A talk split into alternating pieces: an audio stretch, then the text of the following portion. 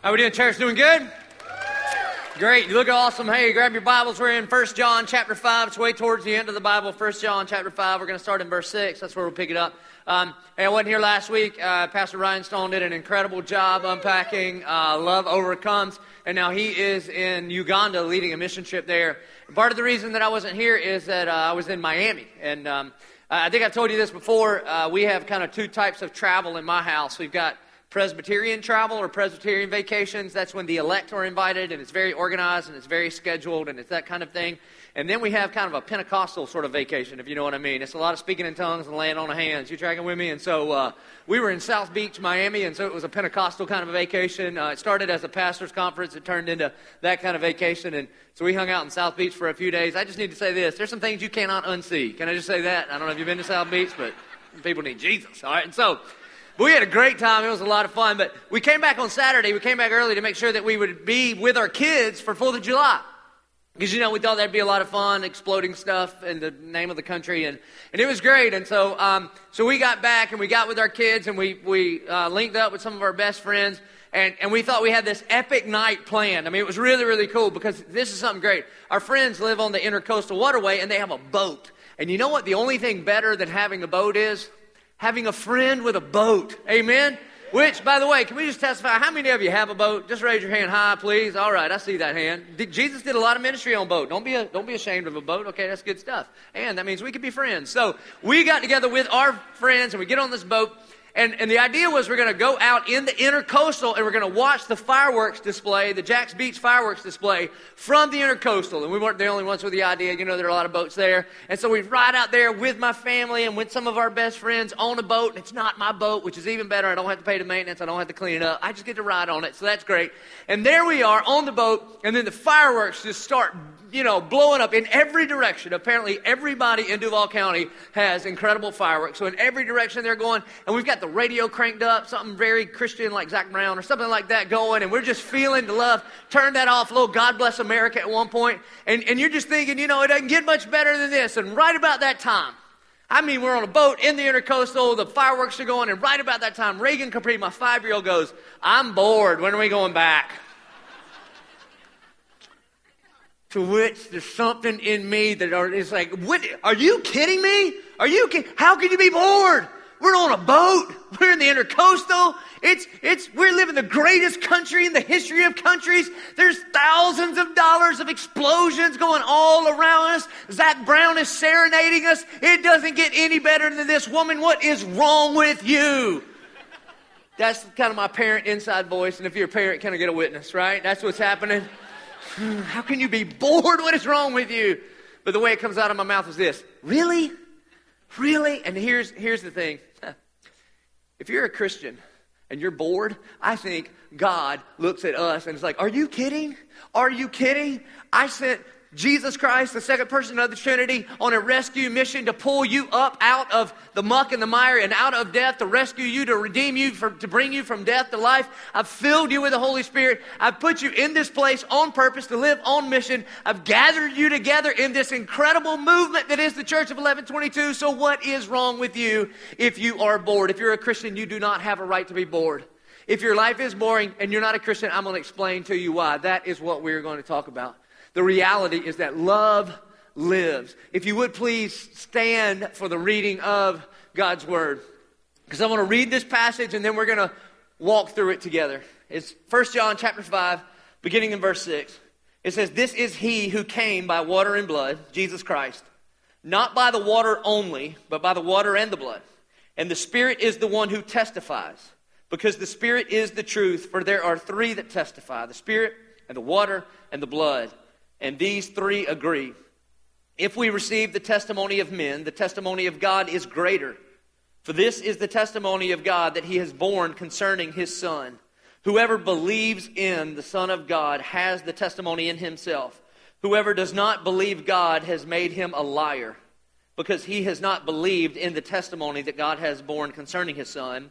And this is the testimony that God gave us eternal life, and this life is in his Son. Whoever has the Son has life. Whoever does not have the Son of God does not have life. Would you pray with me? Our good and gracious Heavenly Father, Lord, I thank you so much that you sent your son on a rescue mission that we might have life. Not just end up in heaven one day, though that's very important. It's going to be awesome. But our life begins in you now. God, we pray against the spirit of boredom. It has no place in your church, it has no place in your family.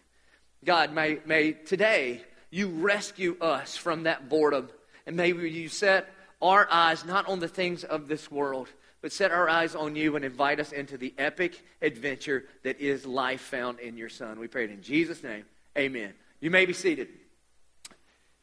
1 John chapter 5 verse 6 we're going to spend the rest of our time just unpacking this. It started out with these verses in verse 6 it says this, this is he who came by water and blood, Jesus Christ, not by water only, but by the water and the blood, and the spirit is the one who testifies because the spirit is truth, for there are three that testify, the spirit and the water and the blood, and these three agree. Could there be more confusing verses in the whole Bible? You're like, what in the heck is this talking about? All right, well, that's why I'm here to help explain. So there's, um, there's a few different, I guess, theories or things that theologians think these things point to. And what you've got to remember is that John is addressing this heresy in his church. Remember this?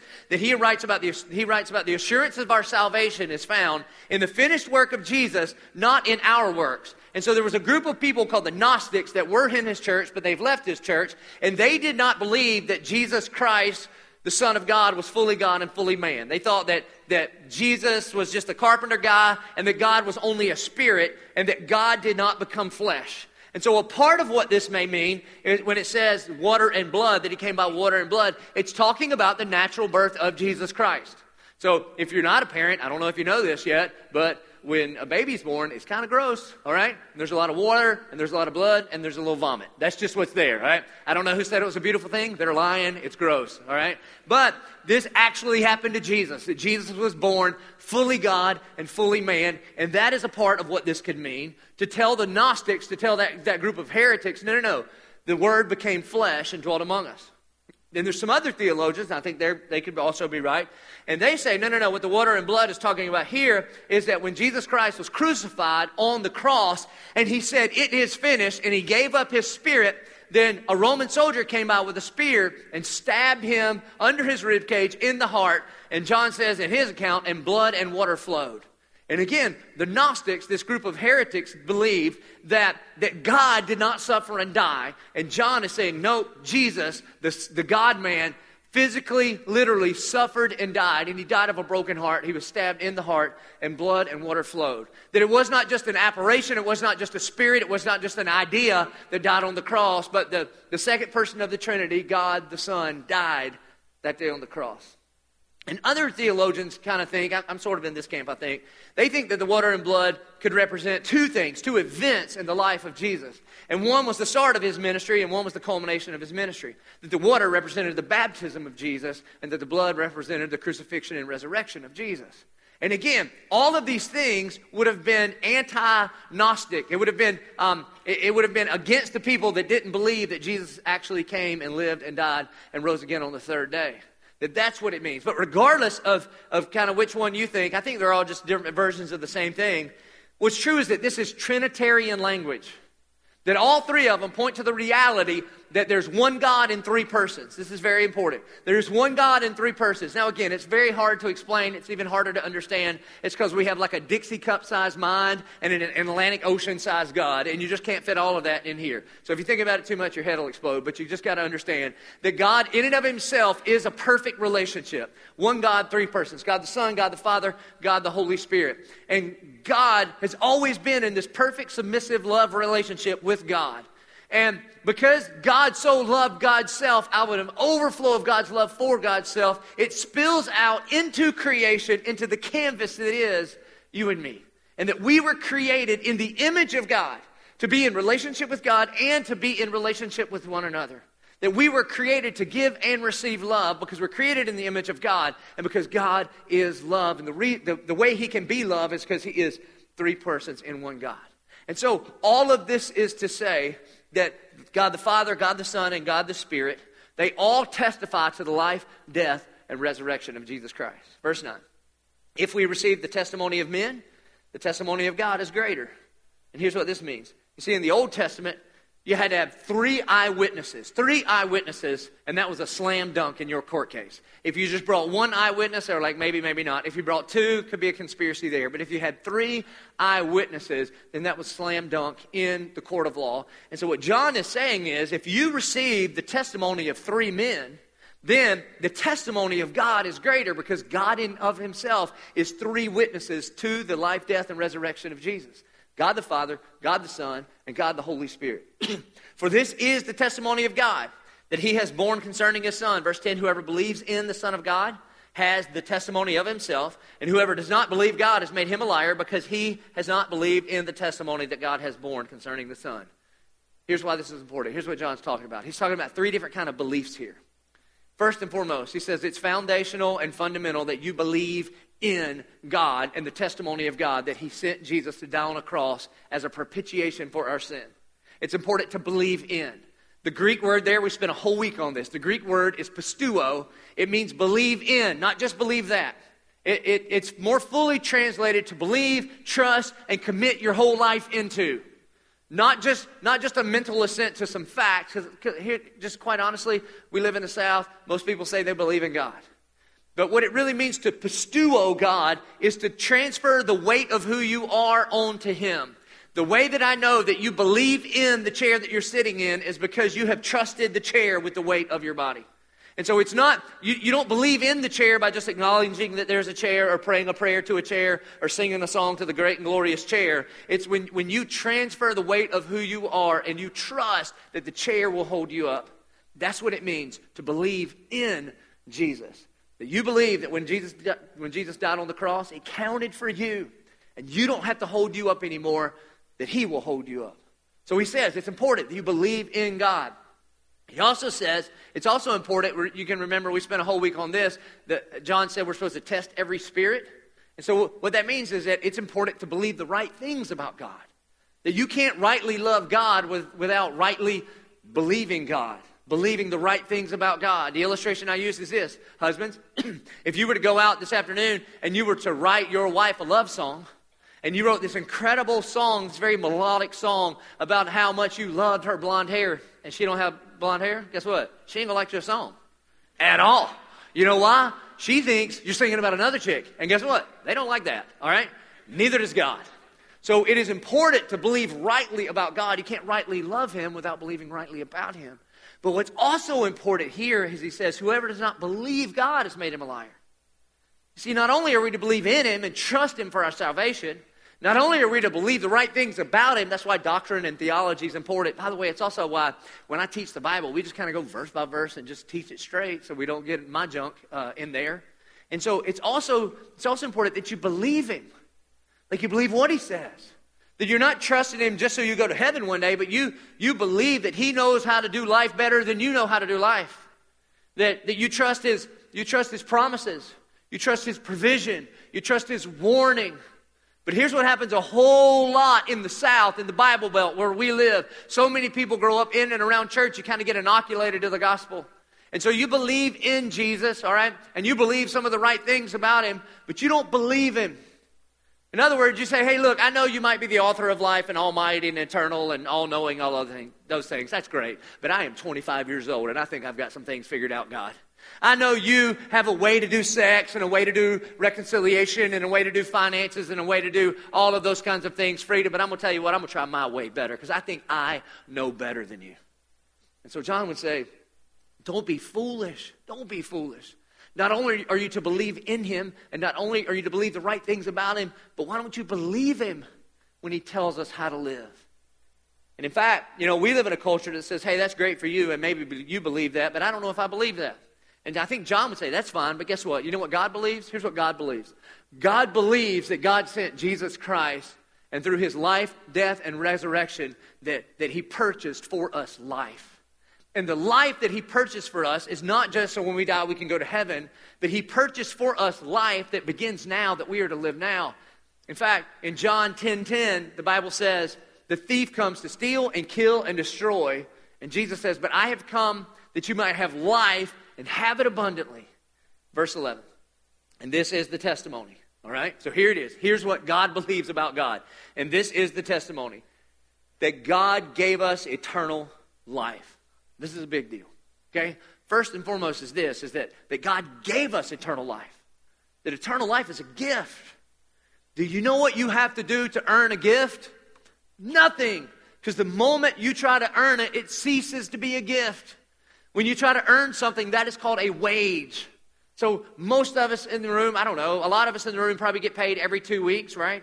And how many times do you check your bank account and your employer deposits money into your account because it's your wage? And how many of you see it as a gift? Have you ever logged on after two weeks of work and like, oh my goodness, look what they did?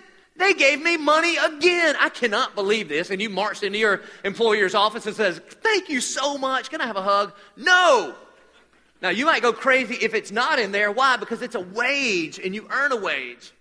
But a gift is when somebody gives you something that you have not earned. And the Bible says the wages of sin is death, but the gift of God is eternal life in Christ Jesus. So, you know what this means?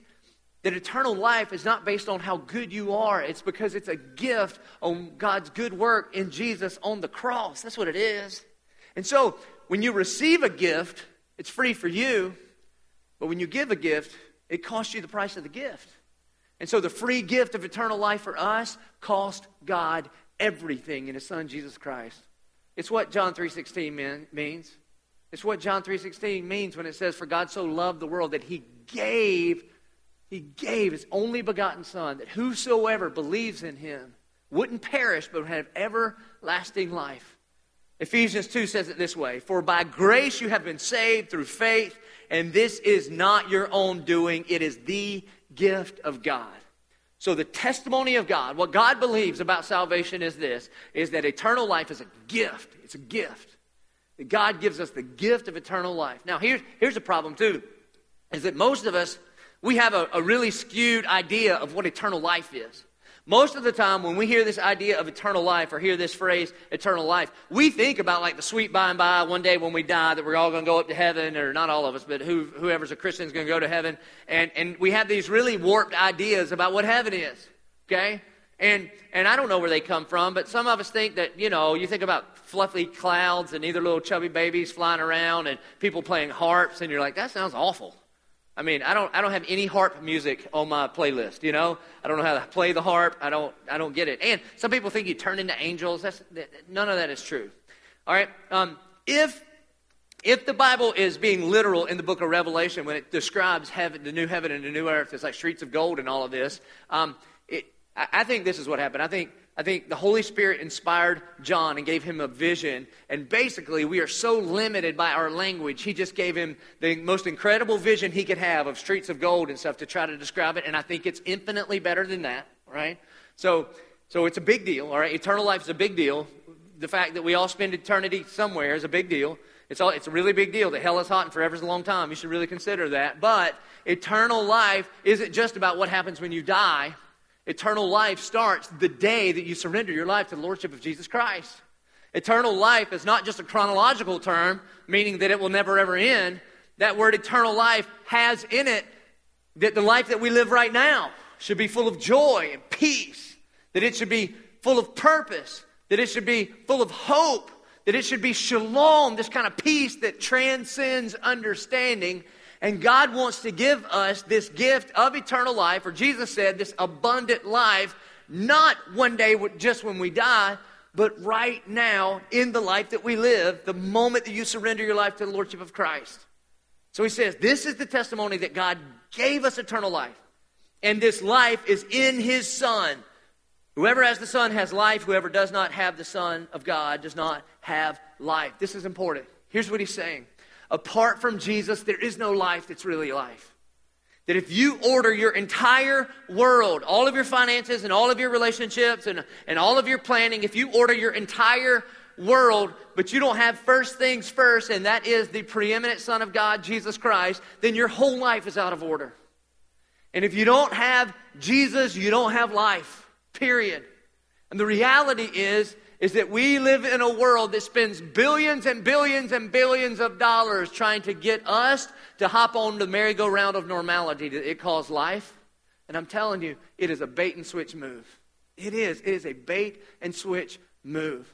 Because the reality is, we're all on a life pursuit. We are. We're all looking for meaning in life. And what God's testimony is, is the only way to find life is to find it in the creator of life itself, the author of life itself, and his name is Jesus. And it says, Whoever has the Son has life. Do you know why the Church of Eleven22 is a movement for all people? It's because of all people kind of verses like this. Did you know that if you're a whoever, then you could have life in Jesus? Now, some of you think you're so good that you don't need Jesus. I've got good news for you, all right? If you're a really good church person, you can be saved too. All right, that's good news. Now, it's a lot harder because you got to get over yourself and your own self righteousness, all right? And you think I'm talking about somebody else right now. That's why it's so difficult. But you can be saved too. But you got to surrender your life to the Lordship of Jesus Christ and get over yourself, all right? And no matter how bad you are, I mean, how bad, then you're a whoever. That you, if you would surrender your life to the Lordship of Christ, then you can have life too. Because the things that you're chasing after aren't giving you life. And you already know it deep down in here. And some of you think, yeah, but you don't know how bad I am. And you don't know how big our God is. When he stretched out his arms on the cross, it's infinitely bigger than any sin than you have ever committed because he swallowed it up and he threw it away and he paid the full price. And he said to you, it is finished. So whoever has the Son has life. Now, the reality is we're all on this life pursuit, right? Uh, every single one of us. And we live in this world that's trying to bait us down a road to buy into this worldview that describes what life is, and it's just not life without the sun. Think about it this way, okay? Loosen up a little bit and just think about this. Remember when you were a kid and you had like dreams and goals and aspirations? I mean, I mean, really, you remember, remember when you were that age kid and people said, What do you want to be when you grow up? And nobody was like middle management. Nobody. Homeowner Association vice president. Not a person that big ever says that. Right? You were unhindered. Like my, my daughter's five years old, and she's still at that point where I say, Reagan, will you sing me a song? And she will immediately bust it. The cold never bothered me anyway. Right? Just bam! But at some point, can we get a new song though, please, Disney? So but at some point, the world like beats us down to conform us and get us into our little spot. You know? And, and here's, here's the thing. Here's the thing, reason why I think, I think kids do have dreams and aspirations. I, I do believe God puts them in there. But, but, but what happens is, um, you know, when you're a kid, you graduate from something like every six months these days. Have you noticed this? Everything's a graduation? Uh, Gretchen says, you know, when school got out this year, she says, hey, we got to go to JP's graduation. I'm like, he just got out of the third grade. That's not graduation, all right? He just made it to fourth grade. He's, he's, he's like a third of the way to like a real graduation. Now, where I'm from in my family, sometimes third grade was the graduation, but that's a different deal. Not with my kids, okay? We, we want them to keep going. But you know, you get a trophy for participating. But when you're little, you, you go and you graduate, and then and you have all these things to look forward to, right? You remember this? You, you get out of you get out of elementary school, and you're like, sweet. What's next is middle school, and then and those are some awkward years, and, and you're glad those are over. And then after eighth grade, you get to graduate, kind of, and, and you go into high school, and those are new, and you get new experiences and driver's license and all of that sort of stuff. And then when you get out of high school, you know, you get to graduate from there, and you think, oh, what's next? Maybe I'll go to college, and then college is new, and you're trying to figure out this career career and you spend four or five or six years there just sort of wandering around, and then finally you graduate and you think, I still hadn't learned anything. I, they don't even have jobs in the major that I chose. And so I think I'll go on to grad school because that's where it really happens. And then you try to find yourself in grad school, and it's about that point dad says, We're not paying for school anymore. And you think, I think I'll graduate. And then you get out into the real world and, um, you know, you get that diploma and, and, do whatever you do with it, and then you get a job, and that's new. And so you start climbing the corporate ladder, and maybe you meet somebody and you buy a home and you have kids, but it's everything's new, new, new. And then you get to about a little bit younger than me. I'm 41. This typically happens like in your, in maybe your mid to late, I mean, early 30s. And one day, one day you've accomplished. You've graduated and graduated and graduated and graduated. And then one day, you and your spouse are laying in bed and you're about to go to sleep and you, the fault hits you. Is this it? I mean, this is what I got? Like for the next 50 years or so, huh? This is it. And you go to movies and you see these epic adventures and something stirs in you, and then you go back home and you look around at your little life and you think, oh man, I mean, really. And I pray, I pray you get to the is this it moment of your life earlier and earlier and earlier. I, I hope that that is a grace of God for you to wake up one day and say, I think I'm just on the merry-go-round of normality. I mean, really, you read these books like John Eldredge's book called Wild at Heart. It's a great book. He's got a, a couple of theological problems there, but the premise of the, of the book is that God put on the heart of every man an adventure to live, and a beauty to rescue, and a battle to fight. And you think, man, my greatest battle is my HOA letter that I got about dollarweed. This is it. I just kind of feel like, I mean, the great decisions that I have to make are, you know, do I go with Frosted Flakes or a bagel this morning? Right? I mean, the, the adventure that we live is that when I get off work, I call my wife and we kind of do that uh, taxi jingle with the kids. Like, all right, you get her and go to dance, and I'll get him and go to ball. And then, and then the highlight of your week is when you get home all together and you're like, yes, the voice is on. and you're a grown person watching karaoke some of the biggest decisions that you make are on the way to work. You say, do, do I get a black coffee like a man or do I get one a caramel macchiato like those other guys? Huh? And around here, we call that the merry-go-round of normality. And I'm telling you, that's where the world says you find life, is in that merry-go-round of normality. You remember the age when you realized the merry-go-round was lame? You remember? So five year old and a nine year old at my house, right? So still in my five year old, um, if we go to the amusement park, I'm like, hey Reagan, you want to ride the merry-go-round? And she's like, yeah. She's excited. She's like, oh, I could be on a unicorn or an eagle or a tiger. And then she's always like, why are the lame kids on the one that don't go up and down? I'm like, I don't know, scared parents with a helmet and a five point on, you know, make sure they don't fall off. But let's go. But see, the other thing is true. We got a nine year old. And at this point, he's, real, he's been on real rides, and he thinks that the, he thinks it's lame. So I'm like, JP, don't you want to ride on the merry-go-round with your sister? And he's like, no, Dad, the merry-go-round sucks. And I'm like, whoa, whoa, don't say sucks. You say sucks. Well, don't say it around your mom. Okay. That's where we are in my house. It is the merry-go-round of normality that John is talking about. That if you don't have the Son, guess what? You are on the merry-go-round of normality. And the highlight of the whole trip is when you go by your mom. You're like, hi, mom. And then there it is. You're just, you're like, it doesn't even go up and down that high. Oh, there you are again, same picture. I don't know why you keep doing it. Over and over and over again. And if that sounds like your life and you're a Christian, it should not be. You see, here's the thing. On the merry-go-round of normality that our culture is trying to sell us, there are, there are four major seats that we get tempted to come and sit in. The first one is this, and I've talked about this often, and I will continue because some messages I think just deserve to be on repeat. And the first, the first kind of seat that we can go towards is this: is self-improvement, because we think a thinner, richer, better educated version of me, and then I will be fully and finally satisfied. It's just true. All right, that's what we think. That's the lie that we're bought, that, that we buy into. All right, if you just use this shampoo, then, then you will have life that is truly life. If you just wear these clothes, if you just, if you could just lose a few pounds. Look, here's the reality. All right, it is, it is right in the middle of the year. You weigh the same thing you weigh January 1st. Did you not? I do too. I do too. I had these great goals, and I'm just as fat as I was then. Whatever. But here's the reality even if you attain all of your physical goals and you are ripped. I mean, you walk in here with just abs for days and cash falling out of your pockets. You know what the problem is? It still doesn't do anything to fully and finally satisfy, especially you really lean people. You're miserable. You are miserable. We don't like hanging out with you because you're a bummer when we go out because we're eating good. And you're like, nothing tastes as good as thin. Shut up, this donut does. And you you hate us because you're jealous. You can't even enjoy it. But your Instagram's amazing. Awesome. All right? It's just true. And even, I'm talking about even if you are in tip top shape and you look amazing, guess what? You got two problems time and gravity. They are not your friend.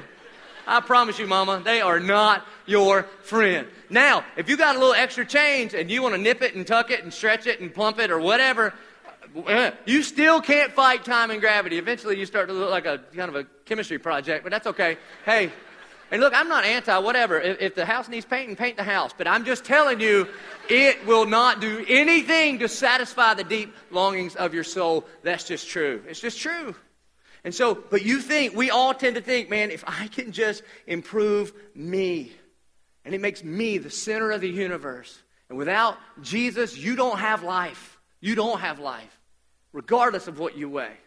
Or sometimes, sometimes we treat our hobbies like a God. Sometimes we look to hobbies. I mean, really, hobbies. Like if we could just get better at that, then and only then would I be able to experience life. Can I tell you something, fellas? Golf is a horrible God. It's a horrible place to put all of your time and all of your effort and all of your energy. And I'm not anti golf. I'm just telling you this. Even if you were the best golfer ever, it would do nothing. It would do absolutely nothing to satisfy you. Do you know how I know? The PGA Tour. I mean, look at the lifestyles of some of those fellas, right? And they're incredible. And I hate to break this to you. You're not going to be that good anyway. I've played with you. You're not going to be that good. And the, you're paying a whole lot of money to be miserable. Now, if you see it as a gift of God, then go out and play. I will come play with you. I like to play. I'm not very good. You've got to pay for it because I'm not paying my money for that. And I'll eat your $9 hamburger at your clubhouse. And, and it is. It's very, very enjoyable. But it's a problem when you go out on the golf course and you miss a putt and, and cuss and then you feel weird because you're with me and you're like, oh, I just said a bad word in front of the preacher. And it gets super awkward for us all. But I'm out there, don't really care that much and enjoy it. Do you realize that, that golf makes a terrible God? A terrible God. No matter what you're hot. Now, here's the problem. Some of you wives are like, you tell him, Pastor. Pinterest will not satisfy your soul.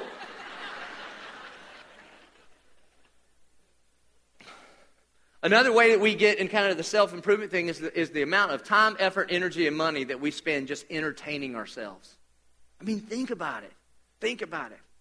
I'm not anti movie, I'm not anti entertainment, but there's a way to do that in which you engage some kind of epic saga story that stirs something in you that God put. But the problem is, most of the time we end up to the movies, and the reason is because it's raining.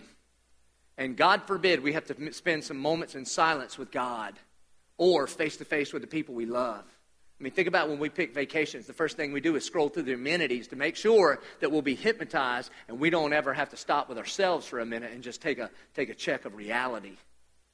You see this? It's a merry-go-round of normality. And so sometimes we look to self improvement. That's one of the seats on the merry-go-round. Another big seat on the merry-go-round is religion. And religion is really just self improvement or self help in a choir robe. It really is. Sometimes we just try to make us a better version of ourselves from the outside. And then some folks, especially, look, if you grew up in and around church, and then you kind of quit going in college, and then, then you had some kids, and you thought, we should probably raise our kids in church, and then you come back. And many of us have gone down this religious pursuit where we try to do good things so that we could please God.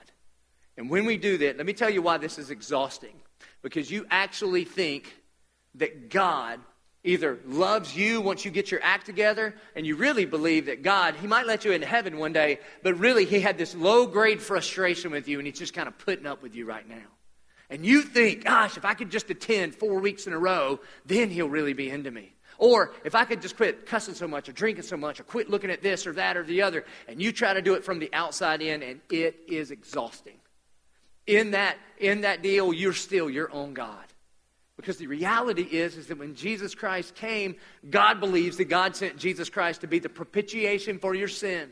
Propitiation means a payment that satisfies, which means that Jesus satisfied the wrath of God on the cross, which means he's no longer dissatisfied in you. That he's a good dad and he's really into his kids. And so if you show up to church just thinking that you're going to try harder and do better, it is exhausting. It's exhausting. That's why the Eleven22, you don't get messages that God's good, you're bad, try harder, see you next week. That is not the message. God is good. You're not bad, you're dead. Dead. Dead people don't get better. In Christ, we can be brought from death to life. And yes, God points us in direction so that we can live this abundant life. But when we stumble and when we fall, He's a good dad that can pick us by, back up and by grace say, It is finished. You got to get off that merry-go-round too. So one of the seats is self improvement, another seat is, is religion. And then a big one, man, and this is where the world just spends billions and billions and billions of dollars to get us to buy into. It is just the message of the world. And there's a couple of different tracks of this one. A lot of times we look for life in the shiny things of this world. Around here at Eleven22, we call it the cul-de-sac of stupidity. And the reason we call it that is because every single one of us has experienced this. We think that something temporary is going to fill an eternal need and desire. And then when that temporary thing doesn't, our answer is, oh, I know, more temporary things. So let me, let me just go ahead and tell you here. I'm not anti-stuff. Get you some stuff. Stuff's fine, all right? But if you think, if you think that stuff is going to fully and finally satisfy your soul, then it's just get ready for another lap in the cul-de-sac of stupidity. One of the best illustrations I can think of is when you buy new clothes – and you walk into that dressing room and you look at yourself in your current clothes and you are like, you clothes are horrible. I can't believe what your clothes are doing to me. And you take those clothes off and you throw them in a pile and you uh, cuss those clothes. And then you get on new clothes with tags and you look at them and you're like, oh. Do you realize that the clothes piled up right here used to make you feel the way the clothes on you do? Welcome to another lap. That's what the cul-de-sac of stupidity is, okay? I'm telling you, um, if you think another bedroom and half bath are going to do something for your soul, you're fooling yourself. It's not. If you think that the car that you drive is going to do something for your soul, you are fooling yourself. I'm not anti car. If you want a cool car, get you a cool car. Now, it's a lose lose proposition. Let me just point this out to you. This is just wisdom, okay? If you're young enough to look cool in it, everybody thinks you're driving your mom's car. There's just that. Yeah, nice Mercedes scooter. That's what we think, okay?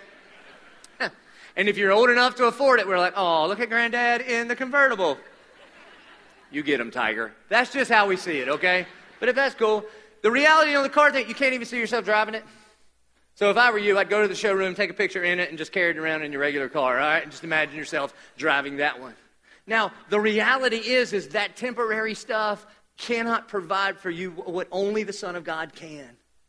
You see? Here's the lie that the world it starts very, very young age. Here's the lie that the world baits us into.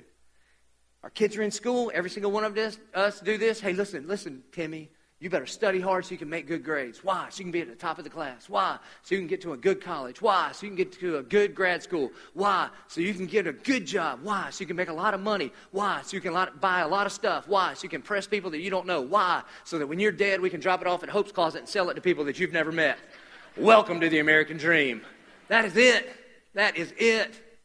And I'm just telling you, I do. Now, the altern- alternative is not be lazy in Jesus' name. Absolutely not. You work as unto the Lord. And you make a whole lot of money. I mean, I mean, make a bunch of it. I hope God blesses you like crazy. But then you leverage your financial resources on this earth as if you believe that Jesus is Lord of all, and the rest of the world scratches its head and is like, wow, who is your God that you would not be ruled by these things? You see, the greatest danger of the church is not pers- persecution from this world. The greatest danger of the church is the seduction of this world. That we would live, and that we would breathe, and that we would spend money, and that we would spend time just like a world that does not believe that Jesus is the Son of God. And so some, some people go for the shiny things of this world, and it's another lap on the merry-go-round of normality. And then some people, some people go for the sensual and sin of this world. And I mean like that old school Baptist preacher two syllable sin. You know what I mean? Like sin, that kind of sin. I mean like debauchery sin. Like I'll do what I want with who I want when I want. If it makes me feel good, so be it. I don't care if it abuses girls here and all over the world. I don't care if it tears down families. I don't care what it does because I am king of my own universe and I'm going to do what I want for me. Now, anybody else that does that, we think that they are selfish egomaniac until it's the person in the mirror. And we begin to think, no delayed gratification for me. I'm going to do what I want, when I want, with who I want. And you ain't the boss of me. You can't tell me what to do. You go down that road. And I'm talking about you go down that road with sex, drugs, rock and roll, whatever it is, whatever you want to fill in the blank. At best, you may end up on the merry-go-round of normality. But probably it's death and destruction, not only for your own life, but for the people that love you the most. And I'm telling you, our world pays billions and billions and billions of dollars to bait you down a road, and when you get to the end of the path, to turn its back on you. That's what an idol does every single time. Come on, follow me. It doesn't get any better than this until your life's a train wreck. And then see ya. We've tapped you for everything we can get out of you. Now let's go for the next generation. It's just true. And there we go again on the merry-go-round of normality. And so some people look towards self improvement, some people towards religion, some people to the promises of this world, and then the last one is this. The fourth big one I see is this is relationships. That one of the one of the most comfortable seats on the merry-go-round of normality is relationships. That we actually believe that if we could just meet the one, one, one, then we would be fully and finally satisfied. And, and it's crazy, as connected as we are with Instagram and Twitter and Facebook and all of those things, how relationally starved our generation is. And I mean, some of you, some of you are looking for a relationship because what you're saying is that my, my relationship with the Lord is not enough. And that's why, I mean, you've got four eHarmony accounts and two Christian Tingles and whatever else you can get on, okay? And look, I'm not, I know it's Christian Mingle, but I know it, Christian Mingle's fine. It's probably better than a bar, all right? I don't know. I met my wife in the gym. Maybe you should work out or look around here. It's a target rich environment, fellas, all right? So, but the reality is, is that girls make terrible gods. Guys, you can't even say that out loud without laughing. Terrible gods. Look, I love my wife dearly. We've been married for 15 years. We're taking it all the way to the end. You got it? It's better now than it's ever been. My wife would make a terrible God. You know why? She's a bit moody. Okay? If she's God, wake up one morning, we could all be dead. That could just be the way it goes. Husbands, you could, you know, you'd be the worst God ever. Here's the problem. When you treat some relationship as your functional savior, you know what you do? You crush them with your expectations because they are going to let you down. They cannot provide for you what only the eternal God can provide for your eternal soul. They just can't. And so when, when you begin to take your keys to joy and your keys to happiness and your keys to hope, and you hand them out to all the significant relationships that you have in your life, and you essentially say, My life will be complete once you guys all get your act together. You know what that's called? It's called codependency. They have meetings for stuff like that that you should attend. You've got to take all those things back together and lay them at the cross and say, Jesus, I, I need you to be preeminent. I need you to be first in my life because it's not, it's not until you are first in my life that the rest of my life can be in order.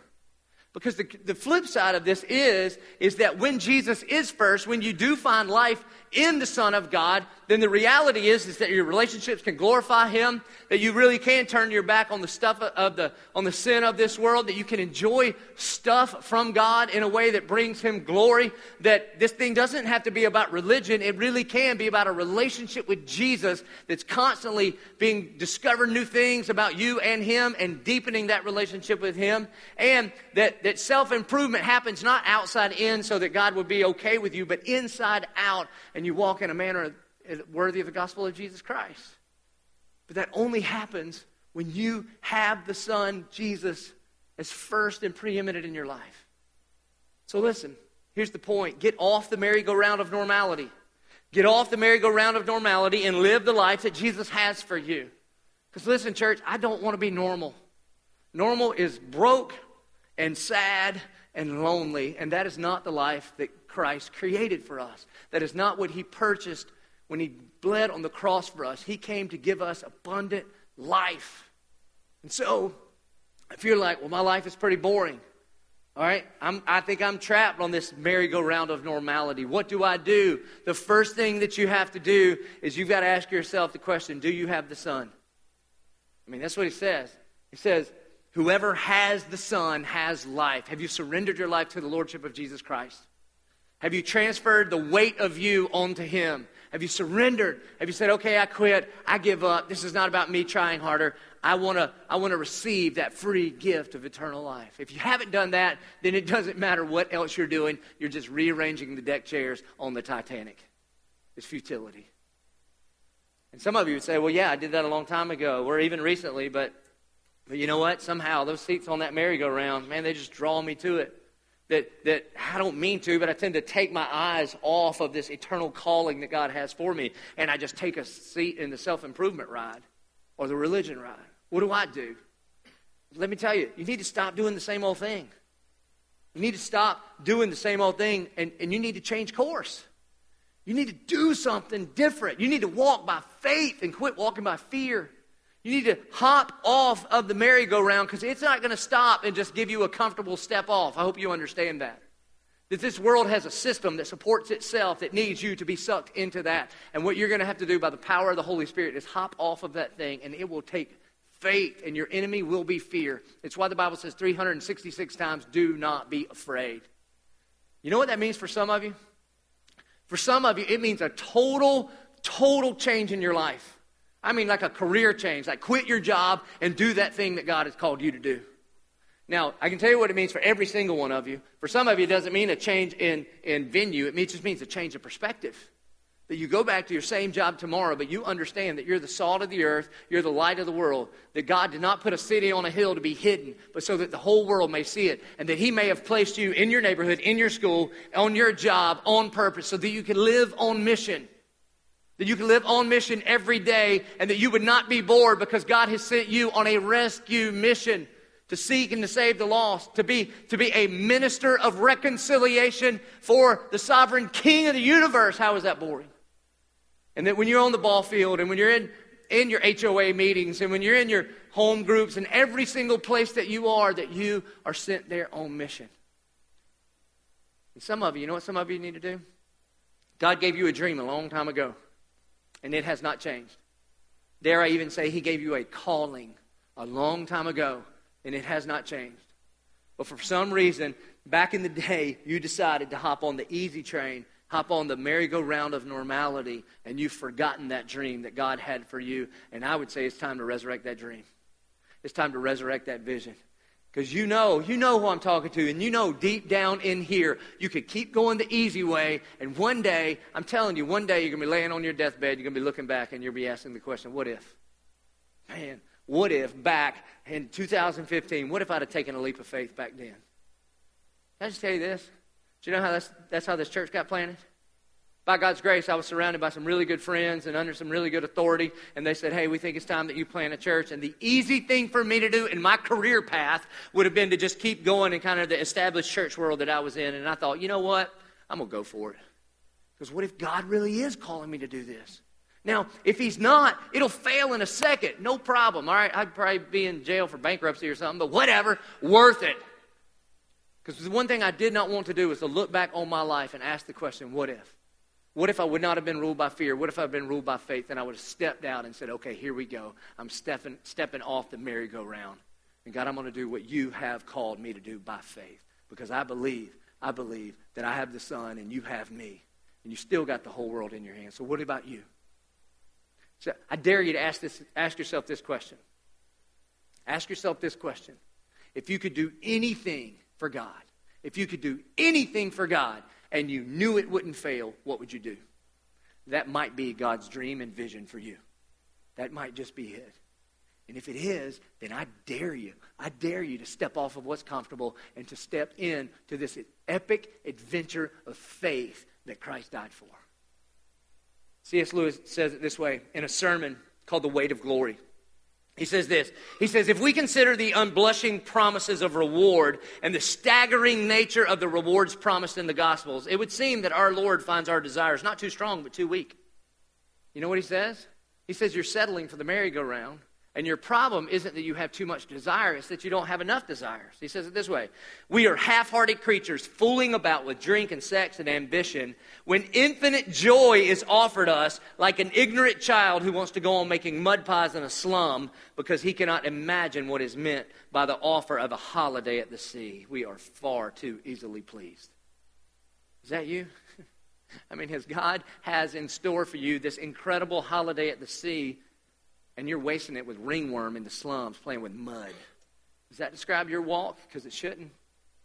He says this in Mere Christianity if I find in myself desires which nothing in this world can satisfy, the only logical explanation is that I was made for another world. Do you realize that? Please don't waste your life on the trinkets and the things of this world. Please don't waste your life just playing it safe. Why not be that person that goes for it in the name of God, understanding that He's still got the whole world in His hands? And His divine power has given us everything we need for life and godliness. So I can promise you, you can trust Him to provide you with everything you need to fulfill His dream for your life, I promise. And just for those of you that say, I don't know, it's too big of a step, I don't know if God can pull it off. Ezekiel chapter 37, I want to read to you this account It's just crazy. You should read your Bible, it's in the Bible.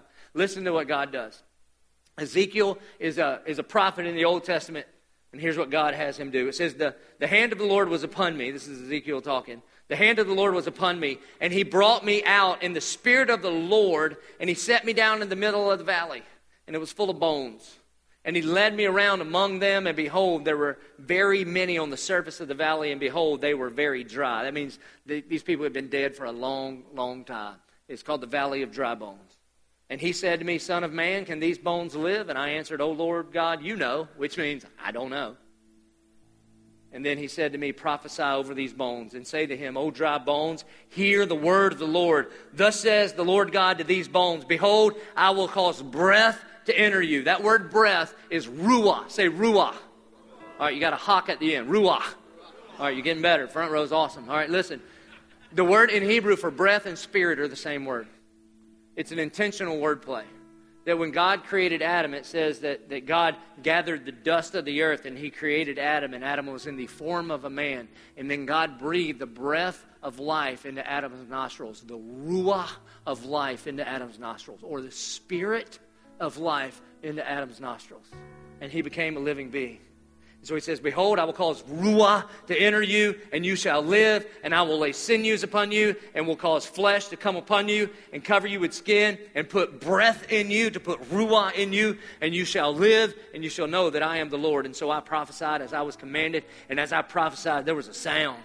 And behold, a rattling, and the bones came together, bone to its bone. And I looked, and behold, and there were sinews on them, and flesh had come upon them, and skin had covered them, but there was no breath in them. And then he said to me, Prophesy to the Ruah, prophesy to the breath, prophesy, my Prophesy, Son of Man, and say to the breath, Thus says the Lord God, Come from the four winds, O breath, and breathe on these slain that they may live. And so I prophesied as he commanded, and the Ruah came into them, and they lived and stood on their feet, an exceedingly great army. And then he said to me, Son of Man, these bones are the whole house of Israel. Listen to me. You might think your dreams are dead. You might think God's vision for you is dead. But if He can bring an army of dead soldiers back to life and put His Spirit in them, then, then you can have hope. If the gospel is true and Jesus Christ could be resurrected from the dead, you know what that means? That means that your, that your marriage could be resurrected, that your life could be resurrected. That your, that your relationship with your dad, I know you haven't talked to him in 10 years and you think it's irreconcilable, but if God can bring an army of Israel from a valley of dry bones, and if God can bring his son back from the grave, then he can bring that re- relationship back to life. He could bring your finances back to life. And more important than all that, he could bring your very soul back to life and breathe the breath of God into it. So, Church of Eleven22 for God's sake, and I mean that literally, for God's sake, may we get off of the merry-go-round of normality. And when, may we step into that ruah, that spirit, that breath, that life that Jesus shed his blood for. Amen? Amen. Would you please stand and pray with me? Our good and gracious Heavenly Father, God, I thank you that you do have a purpose and a plan and a dream for every single one of us here. Holy Spirit, I pray God, I pray that there would be a rattling in this place today. There'd be a rattling. And God, that where things were dead, where relationships were dead, that there would be life, that there would be resurrection, there would be newness of life, that the Spirit of God would be so present in us that we would, we would have no choice but to step out on faith in you. God, may, may we may we not look like the rest of the world. God, our danger is not the persecution of the world, it's the seduction of it. May we not live the the life that this world baits us to live, but may we live a life found in you and you alone. Holy Spirit, I pray that you would move. I pray that you would knock down strongholds. I pray that you would stir faith in people to step out in faith, trusting you to the epic adventure that you call us to when you say, Come and follow me. I pray it in the good, strong name of Jesus. Amen. Hey, we respond by singing. We're going to do that. We respond by bringing our first and best, our tithes and offerings, because, because God first loved us by giving us His best. And we respond by praying. Some of you have life altering decisions to make. You need to come down to the altar. You need to bend your knee. And you need to ask for God to fill you with faith to drive away that fear for what you know you need to do now. Let us respond.